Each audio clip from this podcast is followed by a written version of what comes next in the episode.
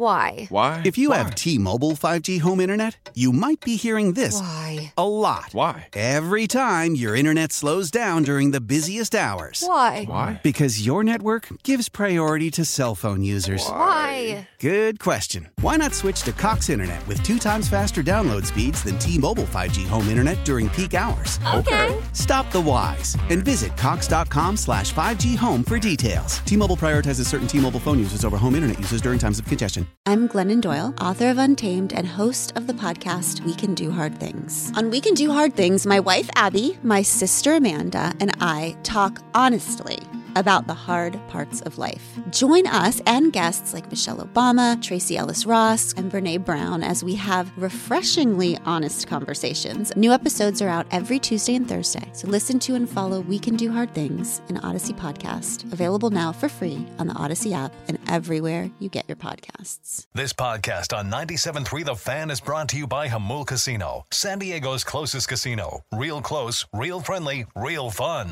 Haters set and ready. 0 2. Swing and a miss.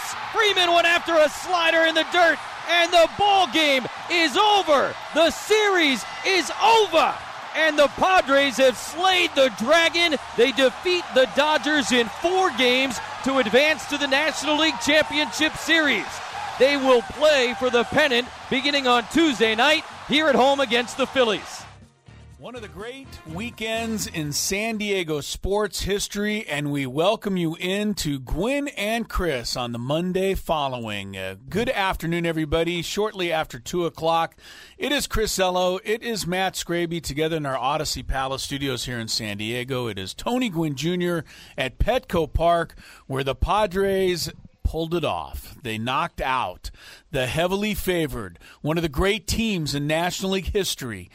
Their rivals, their bitter rivals, the Los Angeles Dodgers, have been vanquished, and the Padres have moved on to the National League Championship Series. Tony Gwynn Jr., what a weekend it was, my friend. How sweet it is, right? Yeah. I mean, um, it was uh, it was epic, man. It really was. You you forget like we just haven't had this many. We haven't had these kind of moments in this city very often. No. Um, and they seem to come when nobody's really expecting it. And um, this is no different to me than the run in '98, obviously, which ended up getting to a World Series. But um, this team, um, this team put it together at the right time. We talked about it a lot during the year, about week to week, about you know just the ebbs and flows of a season. And uh, these guys, as we talked, they took some gut punches, man. So when it was time to put it all on the line, they were more than comfortable. It seemed like in that series against the Dodgers. And this was just to me, it was just the Padres outplayed the Dodgers, and and that's um, the first time all season in in that span of games. Um, maybe maybe other than the last series of the year where the Padres played them pretty competitive. That was the first time they outplayed the Dodgers all year long, and they picked the perfect time to do it. So many magical moments this weekend, Tony, and uh, obviously you compare this to 1998. Uh, you have to. It's the last time the Padres made the National League Championship Series, but this is a little sweeter because they beat the Dodgers along the way, and uh, I, I just, I mean, I feel great for the 26 guys in that locker room and and the support staff of the Padres, but I feel a whole lot better for the long-time, lifelong Padre fans who have uh, had sand kicked in their face by the Los Angeles Dodgers and and really the city of Los Angeles. I mean, uh, I mean, look, maybe through no fault of its own, but LA took our basketball team, LA took our football team. The Dodgers have basically kept the Padres as second-class citizens for the last two or three decades, and to knock them off on the way to the National League Championship Series. You said how sweet it is. I think that's a perfect description. I, I was just so happy for so many people the other night. I looked over, sitting with the coach, John Quintera. He had tears running down his face after they knocked off that final out the other night. And I totally understood it, Tony. I mean, we've taken a lot of, we've taken it a lot from the LA Dodgers. And at least for one time, we can say we got over on them. Yeah, you know, I ran into Coach the other day, and he had tears in his eyes at, at that point as well. and um, I mean, yeah, it, for him, it it, bring, it brings up the it brings up for him it brings up like my pops and, and people he wish yeah he, that could be around to see it. Jerry, uh, be around to see some of this stuff, but you know, it, it it's just amazing because for so long yes, the Dodgers have been, um, as you said, they've kept us as second class citizens in some ways, or at least made us feel that way. And um, and some of it was, you know, we just didn't have the the right people in place. I mean, you have now uh, uh, an unbelievable owner in, Peter Seidler. You have a, an age. You have a, a, a, president of baseball operations slash GM and AJ Preller who um, has not been afraid to roll the dice and go for it. And um, a lot of times, and much, and listen, I, I think about this a lot. Um, when the core changes a lot, right? It's tough to like build some type of identity with your with your club. But um, I think in year number two, with largely the same roster, right, coming in, they made some moves that changed a, a few pieces, but largely the same guys have gotten to, to know one another and gotten the chance to to really trust one another. And you saw it on full display in that seventh inning um, in that game where they in that closeout game where they batted around in eighth. And we've seen them do it at different points in the season, put up an explosive number, but never in in that spot right there. And no. that's to me was uh, part of the, the the most impressive part watching these dudes go out and play. They basically the bullpen's been so good they basically made that a, a, a six inning game, right? You had to the Dodgers had to put up some runs, enough runs in the first six or it was going to be trouble because the back end has just been so dominant, and it was no different. The fans eh, eh, out here, I mean, it was they. They didn't seem like anybody wanted to leave, Chris. They were here forever. Aren't they still there? Game, man. Aren't they still there? Well, there's a few stragglers still. yeah, still, still a few people still walking left. downtown right now. I'm telling you what, it was a magical scene Friday night after Game Three, and it was matched, and then some on Saturday night. And you talked about the heroes of this series, Tony. There's so many of them for the Padres. It would take us all show, and we'll take all show to talk about them. But I think it does start and end with the bullpen. 16 innings. They allowed just one run in the series. The one run they allowed was in the seventh inning on Saturday night, and it gave the Dodgers a 3 nothing lead. And, you know, I, I don't know that people realize that when Tim Hill came in and struck out Max Muncy and stranded those two runners at second and third, those were the biggest two outs of that ball game in my mind on Saturday night, and they set the stage for the bottom of the seventh inning, which I think will be relived in the memories of San Diego fans forever. And it, as you said, Tony, it wasn't one moment in the bottom of the seventh inning. It was every single guy going to the plate and doing his job and being willing to pass the baton to the next guy. Jurickson yeah. Profar got a walk. Trent Grisham got a single. Austin Nola bounced a single to score a run. Ha-Seong Kim bounced a double to score a run. Juan Soto singled.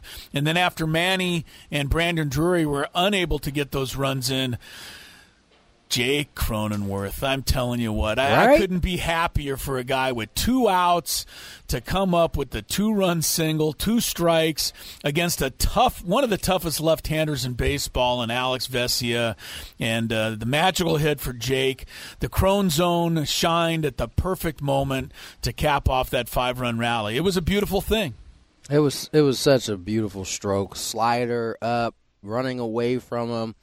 And he just like served it in the center field. It was it was a beautiful piece of hitting by him, and I mean how is I guess it's it it's it's part of the this storybook, right? Because it seems like mo- a, a, lot of times in this year when the Padres needed a big hit, Jay Cronenworth has provided it for them in some way, some shape or form.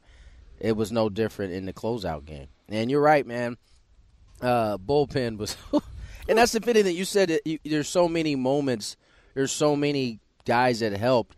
But that was indicative of how they've been playing really this whole whole postseason. Even in the Mets series, it wasn't just one guy, right? Somebody different is seemingly coming up with a big hit or doing something to help the team. It may not even be a hit. It may be a sac bunt. It may be a stolen base. I mean, there's they've done everything how you would imagine a team that plays flawless baseball plays so far in this playoffs. Yeah, airless series for the Padres against the Dodgers, and uh, it's a magical win. I mean, obviously the Philadelphia Phillies still stand in the way of a World Series berth. We will talk plenty about the upcoming series between the Dodgers and the Phillies, but I mean the pod, the Dodgers and the Phillies. That was a oh my that goodness. was a slip. that was a slip. the Padres and the Philadelphia Phillies, of course, and it begins tomorrow night with Game One. But I, I, I had the Dodgers on my mind because I want to continue to talk about what it means to knock off the Dodgers and what the Padres had and had to do in order to accomplish it. And the celebration Saturday, I think, started Tony in the eighth inning when the heavens opened up and the rains came and you know, I mean, uh, just uh, that just seemed to add to the atmosphere of you know the drama and and the memory that everybody will have uh, singing in the rain and celebrating and the Dodgers being washed away, the big Dodger in the sky crying as it as their team was finally vanquished, and uh, it just added to it. And then on down into the clubhouse for the celebration Saturday night, which I think was was you know exciting, but still, you know, the Padres they haven't let it all hang out yet. They know that there's still plenty of work to do, and I think anybody that's worried that you know what they just beat the Dodgers, now how they going to get up for the Phillies? I think that all started on Saturday night after the game. I, I I don't think to a guy there was a single guy that still isn't wasn't enjoying themselves, but not looking ahead as well. I mean, yeah, at this point, that kind of talk should be that shouldn't even be in anybody's head at this point, No. right? I mean, you've already beat a hundred win team in the Mets that nobody thought you'd beat. Now you've beaten the Dodgers. Why would you now stop here? I mean, the goal is the World Series anyway. So um, the other thing is, thankfully, the the heavens opened up there in the eighth. At that point, everybody's a lot warmer than they would have been um, third inning or so. That might have had a little different flair to it, but by that time, everybody's feeling good. They're nice and warm, so it was perfect. You're right. It did seem like it only it only enhanced thing. They started playing jump around there after that inning, and it was like the whole building. From my point of view, the whole building was jumping around at the same exact time. It was pretty cool. It wasn't man. just your point of view; it was my point was- of view too. it was it everybody's was point of view. uh, if you could it was see epic, the game. man. If you could see the game, I mean, people were straining to get a look at that game. There were so many people that seemed to didn't have tickets or didn't have seats. It or was standing were- room only. Yeah, It really was. I mean, uh, and I, I, I don't, I don't often compliment a front office uh, of a baseball team, Tony, because I think the guys on the field get it done. But th- whatever the Padres and Erik Greupner did to make sure that there was really only Padre fans in that stadium on Friday and Saturday night. We have lived through so many Dodger games at Petco where it's been, you know, half blue in the crowd. And you had to strain to find Dodger fans on Friday night and Saturday night. And uh, the Padres organization, maybe they rubbed some people the wrong way who felt they wanted to go to that game and root for the Well, they Dodgers. definitely rubbed some people the wrong. Way. But I'm sorry that they did because it, it was a beautiful thing to see just Padre fans celebrating and totally unencumbered because there was really no retaliation from the LA Blue. Yeah, yeah, I mean, what could they do? you can't Yeah. buy the t- you can't buy the ticket. You can't buy the ticket. So it- it's just amazing how momentum works, especially in sports and especially in baseball. Because my friend was there, he bought his tickets, he spent a lot of money on his tickets, but he wanted to be there to see this happen. We're texting around like the top of the seventh inning. Man, this stinks. They have given nothing to the crowd to cheer about, and then all of a sudden, the seventh inning happens, five run happens, and the entire place is on fire. your friend was not lying. It was quiet in this It was place for so seven quiet. innings. It was so Yeah. It was you, it- it was like it was like nervous energy to Yes. begin with before the sco- scores happened, and then as they scored, it really became nervous energy. But it was like being freed when that when they when the Padres tied it, um, and then when they took the lead. Man, it was uh, it was pretty epic. Man, it was it was. a Dare lot I of fun. say, dare I say that the Rally Goose made an appearance before that whole thing and it got them going. The Rally Goose. Did yeah. you see what they played on the big screen? They played a whole video about the Rally Goose. Yeah, I know. Bottom of the seventh Tony's inning. not happy with this. Yeah, I'm rally not goose. having too Blake much of Snell that. ran around the field with a rally goose. Yes, he did. He did. And, uh, He and did. Jorge Alfaro placed the rally goose on second base at the end of the celebration on the field. Didn't know that. I, I, I think the rally goose will probably make a whole bunch more appearances, whether we like it or not, in the National League Championship Series. But uh, it, it was something, and uh, the fans, you should be proud of yourself. I know you're proud of the ball club, but you fans have have uh, waited a long time for this. You deserve it. You Long earned time. it. And uh, I, I tell you, I don't think there was a dry in the house as the Padres celebrated, or there wasn't a dry body in the house because everybody was soaking wet. But uh, it was a thrill to be there. And uh, not only do I think it was one of the greatest you know weekends in San Diego sports history, but it's got to be right up there in one of the great weekends in the history of the city itself. I, I I was talking to Mark Grant after the game down in the clubhouse, and I was saying, what beats this?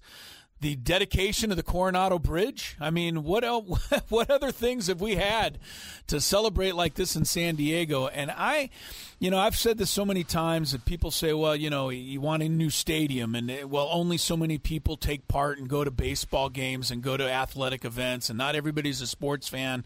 I'm sorry, there is nothing, absolutely nothing that can bring a city together like uh, your team. And what the Padres have done is they brought everybody in the city together. I, I, I was driving today. People are letting you in in traffic now. People are, you know, people are giving you the right of way. Old ladies are crossing the street and people are helping them. You know, I, the whole city has gotten a huge lift from this, and it- it's going to continue to be a lift. It, it- it's just an amazing feeling right now to have. Even if you're not a hardcore Padre fan, you're caught up in this right now, Tony, It's and that's what's to have cool. this conversation when you're able to host a playoff game. Yeah. Any Yeah, at, that at any too, level. At any level. We haven't been able to do that. And so that conversation that you're having where you, you run into the person, well, you know, not everybody's a sport. You start you can have that conversation a lot more when you're following a team that hasn't had a ton of success. Once you start to get to this level consistently, that conversation for the other side becomes a tougher conversation to have Yeah. Moving forward. And and listen, the, the other thing I will say is this: uh, as legit as this has been, um, regardless of what happens when the Padres come back from Philly, I I all, often think back to the Padres in '84. I only saw video of this. I wasn't. I, I mean, I don't think I was there. I might have been there, but um, they come back from Chicago 2-0, and like the entire qua- well, Jack Murphy Stadium parking lot, and you know how big that bad boy was, was like full of people. That's what I would expect when the Padres come back from Philly. I can tell you right now, I have uh, more people ask me in this in this last like three days where they can go to celebrate the Padres players, and I, I just said. Petco is really all I can tell you, but keep a lookout for something else because I'm sure that the Padres are going to have an announcement. By the way, speaking of Padres celebrating in the community, Wil Myers going around to bars after the game on Saturday night, buying the entire place beers and shots and thanking friend. Him and his wife did that at several bars downtown, and I think that is amazing. Yeah, Padre players have definitely been caught up in the fervor, and uh, it's going to be something here this next week. Game one of the National League Championship Series is tomorrow night. It is the Padres and the Philadelphia Phillies that will go and fight it out for a berth in the World Series. Thank That's you. so I know I got it right this time. I appreciate that. NLCS baby. It doesn't NL. even feel real, does it? It, it, well, there aren't too many people out there who believe it's real. Yeah. I mean, after all, you've got the number five seed and the number six seed. The only way the Padres could have hosted Game One of the NLCS was if the they made it and the Phillies made it. But it worked out that way, and the series will start in San Diego. Game One on Tuesday night. Game Two is Wednesday afternoon. I, I would expect it's going to be an off day for everybody in San Diego County on I'm Wednesday sick, afternoon. Chris. I can't come in. You don't even have to say you're sick. Just say you're going to go to the game. and Okay. I think most people are going to understand. So uh, it is upon us, the NLCS. We have so much to cover today. We're going to hear from Bob Melvin and Yu Darvish, who's starting game one, and Manny Machado. All of their pregame press conferences this afternoon at Petco Park. Tony Gwynn Jr., again, as he was after they clinched a playoff spot and as he was after they beat the Mets, was in the Padre clubhouse the other night, and he got all kinds of post game interviews and reaction. and we will play you a lot of that to give you some of the feeling of what it was like down in the Padre clubhouse Saturday night. I worked my way in there as well, Tony. I did not have a, uh, I did not have an actual credential to go into the clubhouse. Yeah, I wouldn't. I wouldn't say that on the radio. Well, I'm saying it anyway. I, I don't think the Padres would mind. I, I, I didn't sneak in. I, I was able to. Sounds like you did. If you I was- didn't have a clearance, I was able to borrow somebody else's clubhouse credential and work my way in. Oh, get out of here! Every, nobody's nobody's worried about that right now. But you know, uh, we do have quite a few uh, folks in this organization that listen to the show. just Yes, I know. that Well, I apologize. I probably shouldn't have done that, but I wanted to go in. I wanted to. I wanted to hug my buddy Tony Gwynn Jr. Congratulate everybody that I could, and uh, you know, I saw AJ Preller down there and shook his hand, and you know, he's already looking to the next series. Tony, I could tell he already had his game face on for the Phillies. He did. But, he uh, did. I ran into him as well. He definitely had his game He face did. on. Yeah. He was. He was not. He was not going to enjoy it. I Too feel like he enjoyed the clinch better than he enjoyed this one yesterday. yeah, he knows there's a lot the of work further to you do. go, the more pressure builds. Yeah, absolutely. That's what's fantastic about all this. All right, we'll take our first break of the day. We're on till 4:30 today ahead of Monday Night Football. It'll be the Chargers and the Broncos later on on 97.3 The Fan, but for now, it is celebrating a wonderful weekend in San Diego with Gwynn and Chris on 97.3 The Fan. How powerful is Cox Internet? Powerful enough to let your band members in Vegas, Phoenix, and Rhode Island jam like you're all in the same garage.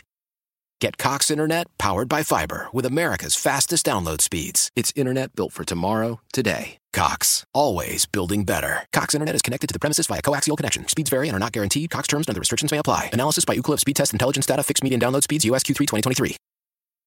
I'm Glennon Doyle, author of Untamed and host of the podcast We Can Do Hard Things. On We Can Do Hard Things, my wife Abby, my sister Amanda, and I talk honestly about the hard parts of life. Join us and guests like Michelle Obama, Tracee Ellis Ross, and Brene Brown as we have refreshingly honest conversations. New episodes are out every Tuesday and Thursday, so listen to and follow We Can Do Hard Things, an Audacy podcast, available now for free on the Audacy app and everywhere you get your podcasts. Charging the 2 1 pitch, grounded towards third base, against by Muncy, and a fair ball down the left field line. Grisham's on his way home, he will score. Nola to third, Kim to second, an RBI double in a one run game. Oh, what a magical seventh inning it was. It lasted 34 minutes and it turned a series around. The Padres are going to the National League Championship Series. The Dodgers, they are headed home. Welcome back to Gwynn and Chris, our Monday show, the day after a magical weekend here in America's finest city. We are going to open it up for a lot of phone calls. Tony Gwynn Jr. is headed downstairs. He's taking part in all of the uh, press interviews ahead of game one of the NLCS tomorrow. Hopefully, Tony will be back with us on the show in a little bit. But uh, Scraby's alongside, and uh, Chris Ello here as uh, we uh, we just bask in the glow of the Padres getting ready for their third NLCS in franchise history. The first one, obviously, since 1998. Padres have never lost a National League Championship Series. Well, for what that's worth, yeah, they've only been in two, and they won both of them, beating the Cubs, of course, in '84, and the Braves in '98. Philadelphia, they have waited a long time as well. Keep in mind, the Phillies snapped the longest drought of any National League team without going to the playoffs this year. This was their first appearance since 2011. That's wild to me because they were so good for so long. They were really felt- good during like. that run. In fact, won a World Series in 2008. Were in the World Series in 2009, but after 2011, the Phillies did not make the postseason again until this year. And uh, from a national perspective, it is a stunning National League Championship Series. There can't be anybody anywhere who predicted both of these teams would survive the first two rounds of the playoffs. I mean, you look at the four teams that have been knocked out. I mean, the Mets and the Dodgers knocked out by the Padres. The Cardinals and the World Series champion Braves knocked out by the Phillies. That's just that's not all supposed to happen. Maybe No. some of that's supposed to happen, but not all of it. Did you see all of the whining about the five game series over the weekend? I'm not just talking about Dodgers or Dodgers fans. It was all the teams that lost the five game series that everybody was well, the by. teams that had a buy, right? Basically, The- yeah. You know, the Braves had a buy and they fell to the Phillies. The Dodgers had a buy. They fell to the Padres. The Yankees had had a bye, and they still have their work cut out for them. Mm-hmm. Game five coming up for New York tonight at four o'clock against Cleveland to determine who gets to go on and play Houston. I, I thought of it, but there really is no argument. There's Number no one, argument. there's no argument. Here's the first thing: um, the teams with a bye in the second round have gone seven and eight so far. So there's no there's no advantage either way, right? The Yeah. the the teams that played in the first round won eight. The teams that didn't play in the first round won seven. Not only that, how could the Dodgers possibly complain about having a bye? They won the first game of this series. That's true. You know, I mean, that didn't seem to bother them in game one. They took So- control of it right there. Right. They they they they ran out and got the first game, and they had a lead in game number two. So you know, it, it's sour grapes. Uh, I, I- I will tell you this, as Bob Melvin said, every team that had to play in the first round would have switched positions with the teams that didn't have to play in the first round. But you know, it just worked out this way. The Padres, as Tony said in our open. The Padres played better baseball than the Dodgers did over the course of four games. Uh, defensively, offensively, they executed better. The Dodgers couldn't get any big hits with runners in scoring position. At one point in the series, the Dodgers went 20 consecutive bat at bats with a runner in scoring position without getting a hit. Wait, mean, wait, say that again? they went 20 consecutive at bats with a runner in scoring position without getting a hit. They Wow. were 0 for they were 0 for 2 to end game 1. They were 0 for 8 in game 2. They were 0 for 9 in game 3. And then they went 0 for 1 with a runner in scoring position to start game 4. Okay, wow. Finally Freddie Freeman got that two-run double to uh, break the streak, but you know that you can't blame that on a bye. That's that's you can only blame that on not being able to come up with clutch hitting and the Padres plut, uh, clutch pitching. I mean, making the pitches when they had to. Padres did it throughout the series. Dodgers wound up going a total of five for thirty-four with runners in scoring position. The Padres had four hits with runners in scoring position in the seventh inning alone the other night. I so, can't believe that I mean, seventh that, inning. that seventh inning is going to live on for a long, long time. I mean, it was something, and uh, you know, I mean, we'll replay it forever and ever. We'll have uh, Jay Cronenworth coming up in a few minutes here. His interview with Tony Gwynn Jr. down in the clubhouse following the game. All right, we're going to take phone calls, but we're at the bottom of the hour. Let me just set kind of the scene for you here. Uh, we're going to be on until four thirty, and then it'll be uh, Monday Night Football. The uh, Broncos and that team that used to be here uh, facing off in in LA uh, to wrap up week number six of the National Football League. By the way, what a crazy Sunday it was! It really was. Uh, if you watched any football, um, the Packers fell to the Jets. The Buccaneers fell to the Steelers. I mean, it was just one upset after another. Tom Brady and, threw uh, another fit. Tom Brady threw another fit on the sidelines. It was a it was a crazy week six of the NFL. We'll uh, recap it all later on in our good, bad, and ugly. But um, so we're coming up on football. Uh, as far as the baseball is concerned, we mentioned it there. The uh, Yankees and in, uh, the Indians. See, here we are. Here we are Postseason. It finally comes back to me. Uh, Yankees and Guardians will play Game Five of the ALDS tonight. It starts at four o'clock in New York. The winner will move on to the ALCS to take on the Houston Astros. We will. Uh, the Astros swept the Mariners, but it took a little while longer. 18 innings on Saturday before uh, Jeremy Pena hit that home run to send the Astros to the ALCS. So uh, we'll talk a little bit about the other playoffs going on. But uh, most of your phone calls, 833 288 0973. Get online, share your uh, experience uh, Saturday night, whether you were there, whether you weren't there. Um, I, I have one I just want to duck in real quick. I was on KUSI this morning with Paul Rudy, my usual Monday morning appearance, and he played me a clip. An old friend of ours, Michael Brunker, used to coach at San Diego State. He sent a clip to Paul Rudy, his son standing in front of the TV mo- to TV screen on Saturday night while Jake Cronenworth was at bat in the seventh inning, and his son had a Jake Cronenworth, you know, I don't want to say doll, but mini figurine, a Jake Cronenworth, A bobblehead? a bo- I don't know if it, I don't think it was a bobblehead. It was more of a Jake Cronenworth figurine, and his son is about nine years old. Was rubbing the head of the figurine. I love that. And Michael Brunker, who took the video, showed the TV screen and his son rubbing the head of Jake Cronenworth at the exact time that he got that base hit. That was a magical scene, and it kind of just uh, encapsulates, you know, what everybody was doing in that moment, whatever they could do to help Jake come through, and uh, the Crone Zone delivered. Now, I, I, have a hard time remembering when things happened, but on Friday night, Jake, did he lead? Was it the first inning that he he drove in that yes, run? Yes, he drove in the, run on uh, so Friday night. I Absolutely. Like, I felt like that right there set the tone for the entire weekend because he gets that, he opens up the scoring. Eh, they end up chasing Tony Gonsolin from the game, and when he was going to first, you saw it on his mouth. I can't repeat what he said because it's the radio, but he basically said, LFG, "Let's go, LFGSD." Yeah, let's so, go, let's go. It, it just it's so nice to see those guys just feeling like we are. Yeah, well, somebody on this show called that Jay Cronenworth would be the hero of the Dodger series. I know. Thanks for uh, bringing it up. You're welcome. Uh, it's Chris who actually. Yeah, did I did. Jay Cronenworth hit 438 in the series with five RBIs, so I would say he was certainly one of the many heroes for the Padres. All right, uh, quick break. We're a little late for that. Sorry about that. We'll come back more. Gwynn and Chris on the way. Two and two. Here's the pitch. Cronenworth swings, lines it into center field. That's a base hit. Kim will score. Here comes Soto. The throw from Thompson kicks off the mound and down to second. Cronenworth.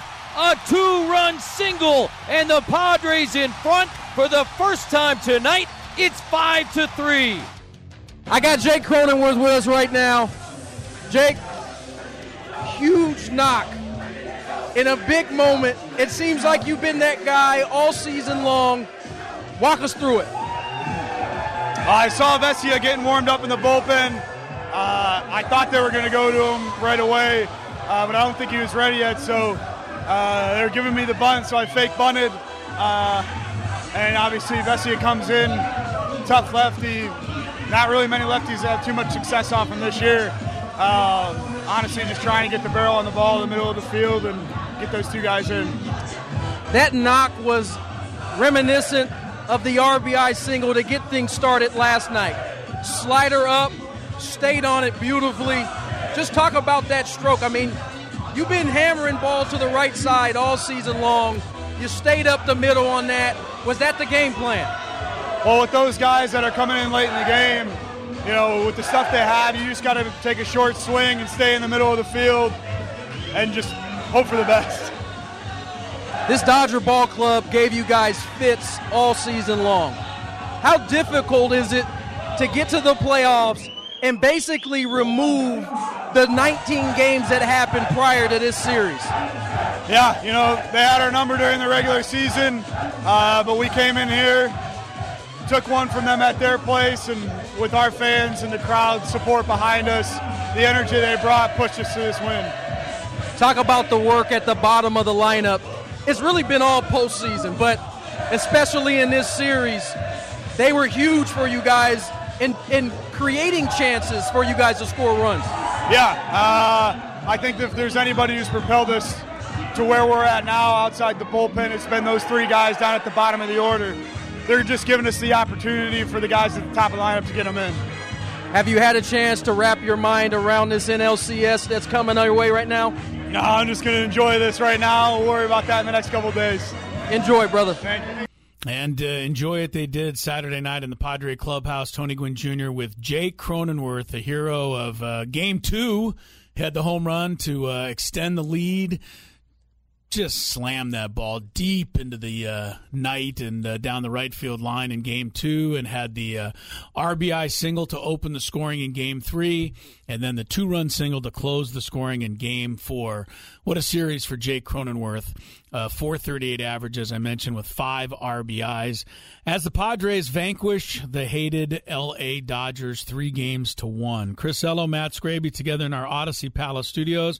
We're going to take some phone calls. I got a note here from uh, Adam Klug, our program director, said that uh, while the Padres are making this run, they're tracking some of the streaming numbers of people listening online to the program, Scraby. Yes. It's triple or quadruple what it normally is. So we want to welcome everybody who uh, maybe hasn't heard our program in the past. Welcome you to the fervor that is going on here in America's finest city. Thanks for joining us. We are going to have wall to wall coverage of this National League Championship Series on Gwynn and Chris and on all of our talk shows. But uh, Scraby, the enthusiasm for you especially has been off the chain. People are coming out of the woodwork at Petco Park, tracking you down everywhere you go. Well, they're not so much tracking me down, but uh, I, I have had a lot of people stop me, and it's kind of surprising to me because no one really knows what I look like, but I guess they do. Yes, they so, do. Because I, I just I just walked around on Saturday night and I took in all the scenes and the sights and the sounds and just wherever I was, I posted up, tried to find a spot, watched the game, kept walking. But there was a spot where I came up and I was, it was on that uh, turn, or not turnstile, but it's like a walkway that goes all the way up in left field. And I'm just standing there trying to see from the left field line. And this guy next to me, he goes, Scraby, what are you doing over there? Get over here, kind of thing. And I, so uh, he, he wanted to give you his seat. Well, he moved over and he kind of created a little bit of a space for me. So I have to shout out Matt right now. He is, uh, All right, I believe he's probably listening right now. I asked everybody when they're listening so I can shout him out in the proper time frame. But Okay. I'll try my best. But Matt was uh, very nice. I stayed there for a couple innings. I met a ton of people. Yeah, I a lot of people. A ton of people. You know what? We do this talk show in a, in a little bit in a vacuum. I mean, we do take the phone calls and uh, get to uh, talk with the fans out there, but you know, we don't realize just how many people are tuned into Padre baseball right now. So we welcome everybody to it. We're thrilled that you are along for part of the ride, and we invite you to come out and join us once again tomorrow. We will be broadcasting live from the loft in the Western Metal Supply Company building. Uh, we'll be there from two o'clock to four o'clock ahead of Game One tomorrow. So uh, as soon as you get into the stadium, come on up to the loft tomorrow and be sure to say hi. Our our show, especially on Friday, Scraby was crazy. I mean, we were trying to do the radio show. People just kept standing next to us and snapping pictures off. Yeah. While we were actually on the air, we were posing for pictures with people. So uh, I don't know what kind of celebrities we truly are, but I think everybody just wants to feel part of what's going on right now and uh, and and make sure they can document what's happening right now. And we want to hear from you out there. Document what you enjoyed over this weekend, and we'll start it off with Casey and El Cajon. Uh, first up today on Gwynn and Chris. Hi, Casey. Hey, what's going on, Chris? Not much, Gravy. man. How What's are up, you? Casey? Just, uh, well, you know, yeah, fired up, man. We're fired up. That was an awesome, awesome series. Just, uh, just a historical one for us. Uh, just to see those guys on on the other side, whiffing at, at Hader's last few pitches. I mean, Trea Turner looking like he do, he doesn't know what he's seeing. Freddie Freeman looks uncomfortable and swinging out of his shoes, getting fooled on it. I mean, that there was nothing more gratifying than seeing those guys go down like that. Yeah, I mean the top three in the Dodgers order, they scared the daylights out of me every single time, and uh, I turned to the coach. Uh, as I said, I was sitting next to him, and uh, I couldn't have thought of anybody I'd rather be sitting next to to celebrate this Padre victory. But I told coach, I go, this is what baseball's all about. You get to the ninth inning of the clinching game, a chance to eliminate the Dodgers. Josh Hader's coming in, and guess who's coming to the plate? Mookie Betts, Trea Turner, and Freddie Freeman. It had to be that way. It had to be that way, right? The greatest threesome at the top of an order, maybe in baseball history. I mean, it's as good as any other. And Josh Hader struck out all three guys. I mean, how about that for Josh Hader? It was some way to finish it off, but uh, Can we talk about Josh Hader for a second? Because, and I'm not trying to, to steal the shine of everything. please that's going steal the shine for a But there moment. are two guys I would like to bring up in this uh, postseason that were hated for a little bit, and that would be Trent Grisham, and that would be uh, Josh Hader. His Josh name Hader, was not Josh Hader for a while. It was Josh Hated. He hated, yes. Yeah. People were re- willing, wanting to DFA him. We got Padres pen pals questions about why AJ Preller got rid of uh, Esteury Ruiz for, for Josh Hader, kind of thing. Yeah. Uh, Josh Hader is uh, showing why AJ Preller traded for him, and I, I can't necessarily say that I saw this coming with Trent Grisham, but it's uh, obviously much welcomed, and no one on this show gave up on him. Yeah, Josh Hader had an unbelievably bad stretch there when he first joined the Padres. There's no question about that. Gave up the uh, three runs in a game against San Francisco, gave up three runs in a loss to Washington, gave up six runs on a uh, Sunday afternoon in Kansas City. I mean, he was just a complete mess. He allowed 13 runs in his first seven appearances with the Padres. He himself said he'd been bad before, but never that bad. His ERA rose all the way up to 6.42. And then somehow, some way, he got it turned around. Do you remember the the Thursday afternoon when you and I and Michael Valenzuela and uh, Peter Schwartz, our salespeople, and uh, and our you know our uh, our company president Michael Valenzuela. Remember, all four of us went into the, the into the uh, oh yes into yes, the studio yes, room that, I, I took that, that, away. Yeah, when and Josh yeah. Hader came in with a one-run lead in San Must-see Francisco, TV and we were time. like, he's going to get murdered. I didn't say that. Well, we all kind of had it in the back of our minds, but Josh Hader saved that game, and then he finished with a flourish. He ended up saving uh, seven games down the stretch. He has not allowed an earned run now since September the 5th. So, I mean, it's been more than a month since Josh Hader somehow turned his season around. And Trent Grisham goes without saying. I mean, Yeah. the guy hit 184 this year. It's the second lowest batting average with as many at bats as he had in Major League history. All right? I mean, it's historically bad. And for him to come into this postseason, you know what his OPS right now is in the postseason? 1.3? 1,328. Oh wow, I was right. you were right. Yeah. Uh, Trent Grisham's been an absolute revelation. He won the game on Friday night with his solo shot. He Yep. won some games in against the Mets, and then he had on- a crucial hit in, in the Saturday seventh night, uh, inning on Saturday night. No, Trent Grisham's been amazing. He's made some big time plays in center field. On top of all of that, let's move along to Victor in Oceanside. Welcome to Gwynn and Chris. Hi, Victor. Hey, how's it going, fellas? Thanks for uh, taking my call. Of course, of course. Go All ahead. right, well, uh, yeah, yeah, you guys are not kidding when you're saying that uh, a lot of people are tuning in. I've been trying to call almost all day, and I, I just haven't been able to go through until right now. Well, I'm glad Uh, you got through. Yeah. Um, and well, I just gotta say, I've, I've been meaning to. Well, I was trying to talk to Coach Quintera because uh, I remember a few months back when the standings were even. Uh, I told them that I thought that the Padres were going to be able to take it, and uh, at this point, it's kind of irrelevant.